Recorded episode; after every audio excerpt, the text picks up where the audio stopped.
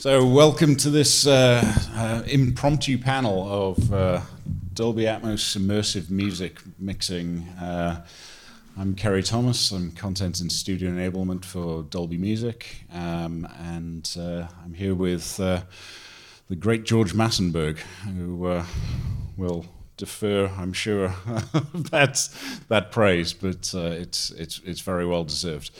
Um, so, just to get right into it, if I may, please. One of the big questions that I came here with is the uh, sensitivity to music mixing for music release, uh, which is Dolby big yep. passion at the uh-huh. moment, uh-huh. and certainly is carried through Universal in commissioning the mixing of some 3,000 titles in immersive for music release and paying for them to be mixed. So there's quite a business for music mixers, and I'm just wondering how many of these home professionals are here, and I'm finding not very many. so, is anybody actually interested in this? Because if you're not interested, we could go drink a beer. Does he, anybody he, do? He, he drinks beer well. Anybody do music mixing for immersive? Hey, wow. Yeah, We're off to a great start. One, two, three, great. So uh, this is something I did for for uh, Ann Mincieli and for Alicia Keys, and it was targeted for demonstration in the Dolby Soho Room mm-hmm. in New York, yep. and I heard it there, and it's pretty pretty impressive. But the uh, uh we should just play it, and then you'll ask questions or not.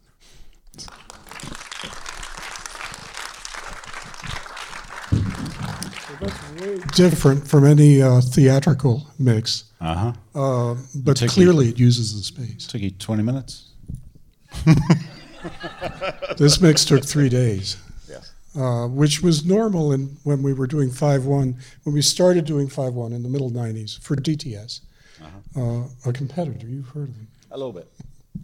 and, and we had to learn from scratch. So we had to listen, we had to redo mix and redo mixes, mm-hmm. present to an artist, explain that the artist had to be in a pretty happy position to be uh-huh. able to really judge uh, a mix. So we learned a lot from that, and, and we're hoping that there will be a market. We're mm-hmm. hoping that people will gravitate to it. Me too. So, so you, you, you, mentioned you, you started mixing 5.1 uh, music in the 90s. Um, I started mixing mono in the 60s. Well, I started, uh, yes. I, am I'm, I'm really going to focus on surrounded and immersive right here because, uh, you know, that's, uh, that's all right. There's, there's, a million things being said about mono and stereo. And, uh, uh, yeah, and not very, enough being said about immersive. So exactly. carry on. It's very rare that we get this opportunity. Um, so how did you approach um, thinking about the instrumentation in this mix? Well, you'll recall because you were there, and we were comparing uh, Manny Marroquin's stems with the original mixer on this. Manny Marroquin is doing do a great amount of credit because he did a, a, brilliant mix. He did exactly the mix that Alicia wanted. So we were working from his stems and then breaking them down and going back and getting him to deliver the stems without effects so that we could do new effects. So my approach was his original vision, uh, or Alicia's original vision, and Manny's implementation of that writ large, right. writ in immersive, and to maintain as much of a consistency as we could, and then add some cool bullshit. You know, if, if I may call it, that's a technical term. Yes. Uh, to add I believe some, I believe the cool bullshit was our music panel, correct? Which yeah. uh, no, that, has, has a bouncing ball going on around it, which you can see cool. the bouncing ball. So it's transfixing. uh, but but it's it's exploring the immersive space. We're exploring the immersive space, and seeing what we can do. And I'm sorry that you can't play some of these other mixes because mm-hmm. there are some terrific music mixes in immersive, and it, exploring the space, mm-hmm. exploring what you can do with uh, objects, mm-hmm. sending reverbs and effects to pairs of objects, and actually hearing them perform in a room like this is very encouraging. Good. That's what we aim for. So, um, what sort of things were you putting into um, those? Ob- uh, so, everything that I could At, fit at, in. at, Atmos is you know just to level set. Atmos is an object-oriented uh, um, uh, rendering system uh, for immersive sound content. Um, so it's channel independent. It scales to different sized rooms and different capabilities, um, and it does that using a, a, a, a, a device called an audio object, um, which has the metadata as well as the audio itself applied to it.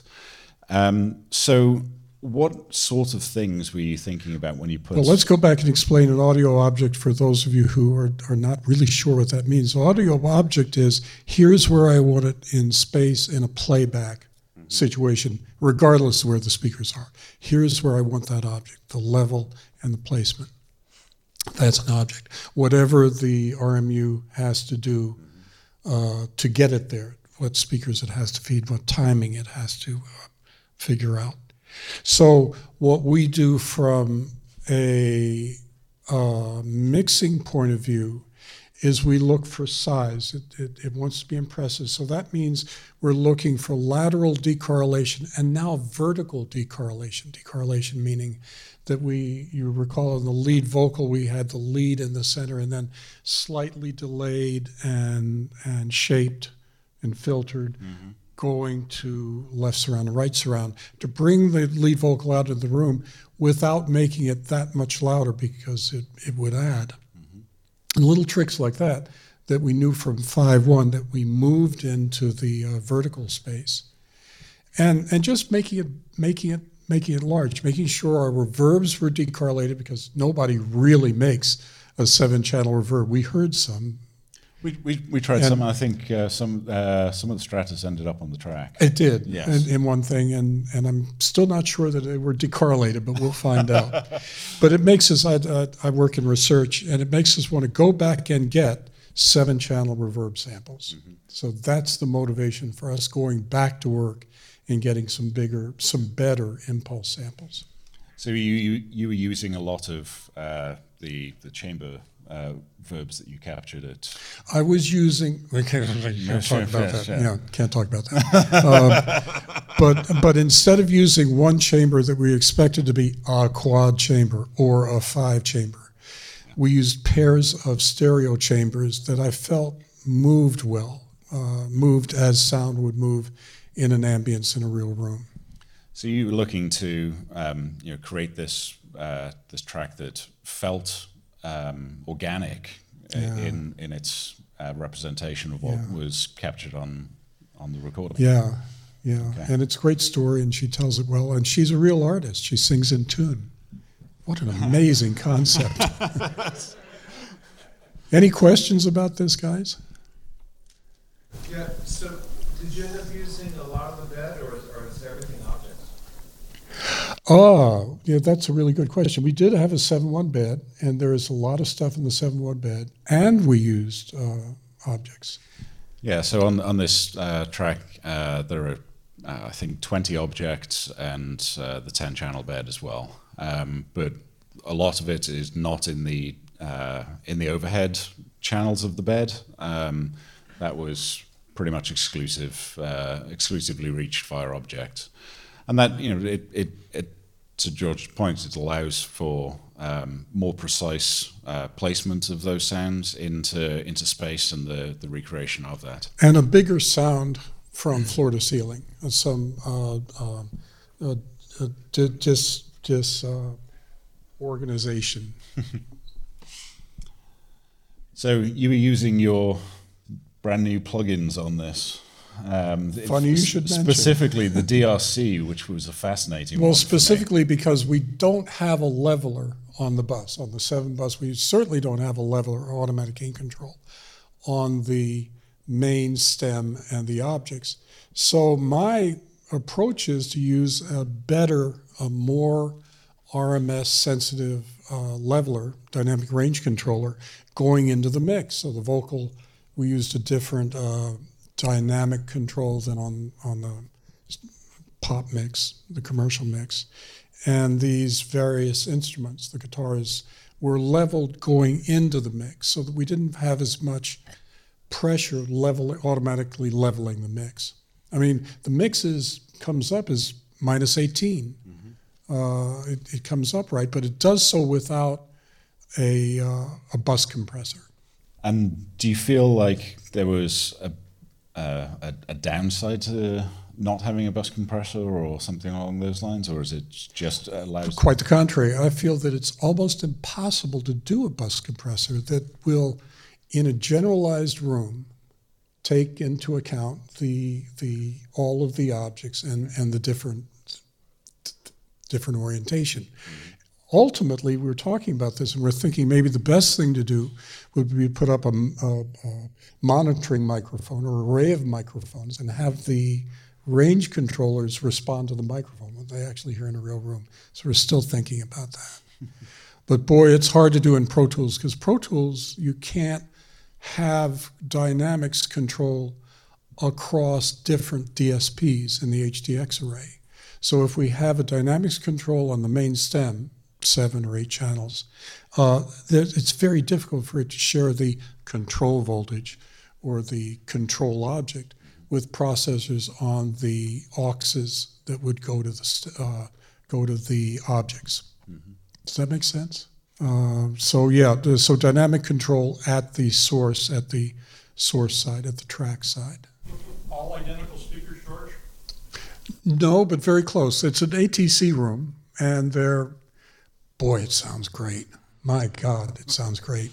Uh, it's it's an existence-defining moment hearing a big mix in this room, because the walls disappear and all you have is the acoustic whiteout of the Blackbird Studio C room and these phenomenal point sources with these really great monitors and the and the sub. I, I, I couldn't get the subs right when I did the room. These guys got the subs right. Um, it took a few, but it's all ATC, and they're different ATCs, but they're matched. I mean, that's that's I think important. We thought it was important in five. I think it's important in in immersive. Is when you pan between speakers, you don't change the timbre because that's maddening. That's a drag. These are good questions, huh? All point source. Oh yeah, oh yeah, yeah. We could have turned them around and pointed them into the diffusion. That would have been interesting. uh, yes. So we uh, it was a, a 916 configuration of ATCs, 100s across most of it, uh, 300s for the front, um, and uh, yeah, it's uh, it's it, it's quite a special experience. If you if if you want a, a small taste of it, um, go visit uh, with Vintage King and put on their uh, their their little headset that they've got there, and it it puts you in the center of the room. So you'll you'll see some of George's crazy math for uh, designing that space uh, uh a good number of years ago. So, uh, well. Thank, Thanks. thank Thanks you. We're sorry we've run out of time, and if you have any more questions for uh, myself or George, we'll be around today.